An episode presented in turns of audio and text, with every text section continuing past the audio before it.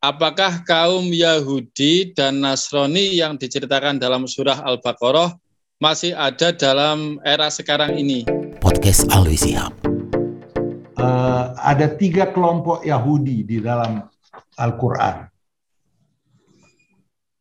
Ada Bani Israel, ada Al-Yahud, ya, dan ada Alladzina Hadu. Jadi Al-Quran menggunakan kata-kata al-Yahud sering kali menggambarkan hal yang negatif, bahkan kecaman. Berbeda dengan kata-kata alladzina hadu. Hadu itu yang kembali kepada atau yang tobat. Dari itu yang dikecam itu waqalatil yahud Uzair ibnullah. Berkata orang Yahudi Uzair itu anak Tuhan. Waqalatil Yahud yadullahi maghlulah. Bahwa tangan Tuhan itu terbelenggu. Nah, itu jadi ada konotasi yang negatif. Kecaman terhadap uh, sebagian dari mereka, bukan semua.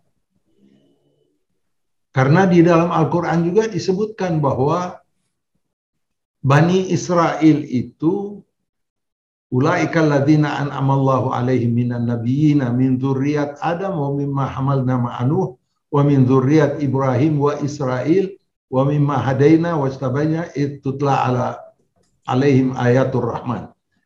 Jadi kalau berbicara tentang Bani Israel dan tentu aja di Al-Quran kita juga baca bahwa Bani Israel ini dikecam. Tetapi yang mengecam di dalam Al-Quran itu ala lisani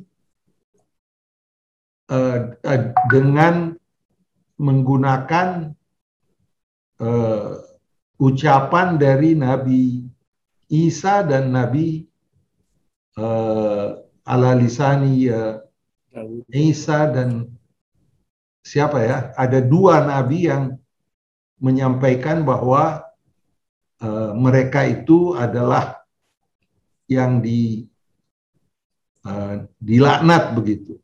Ya Daud.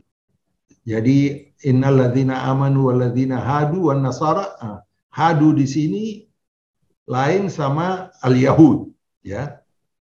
Tidak bisa dianggap laknat kepada Bani Israel itu adalah seluruh Bani Israel. Karena apa? Karena yang disebut di dalam Al-Quran dengan ucapan dari Nabi Daud dan Nabi Isa. Itu pengalaman Nabi Daud dan Nabi Isa terhadap orang uh, Bani Israel. Karena kalau itu disamaratakan, maka Bani Israel ini termasuk nabi-nabi. Nabi Yusuf, Nabi Isa, Nabi Daud, Nabi Harun, Nabi Musa, itu semuanya Bani Israel. Tapi bukan itu maksudnya. Ada kelompok dari Bani Israel dan yang menyebut laknat itu adalah Nabi Isa dan Nabi Daud.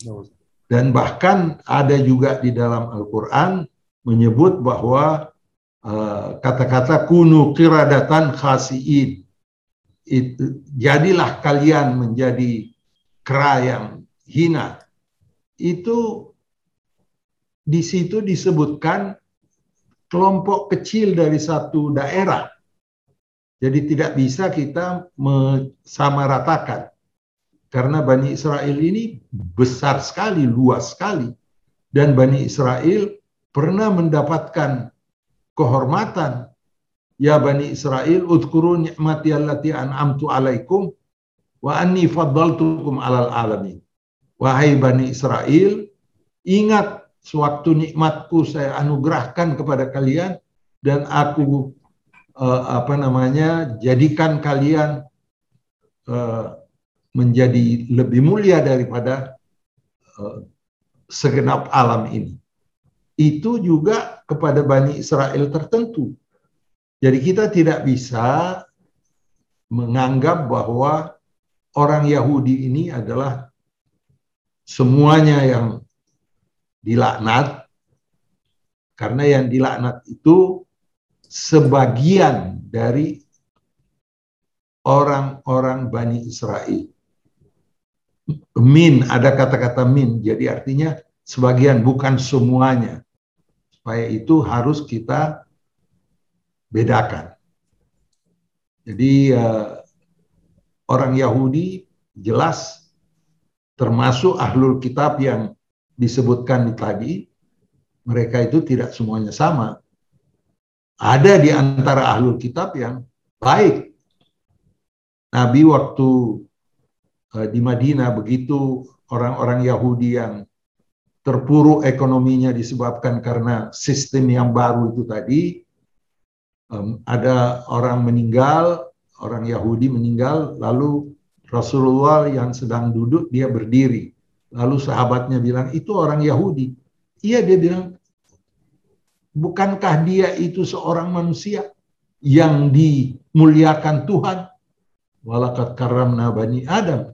Kami telah memuliakan anak-anak Adam. Jadi kita tidak bisa serta-merta mengeneralisasi bahwa Yahudi pasti yang dilaknat. Tidak ada orang Yahudi yang baik. Sebagaimana Al-Quran mengatakan demikian.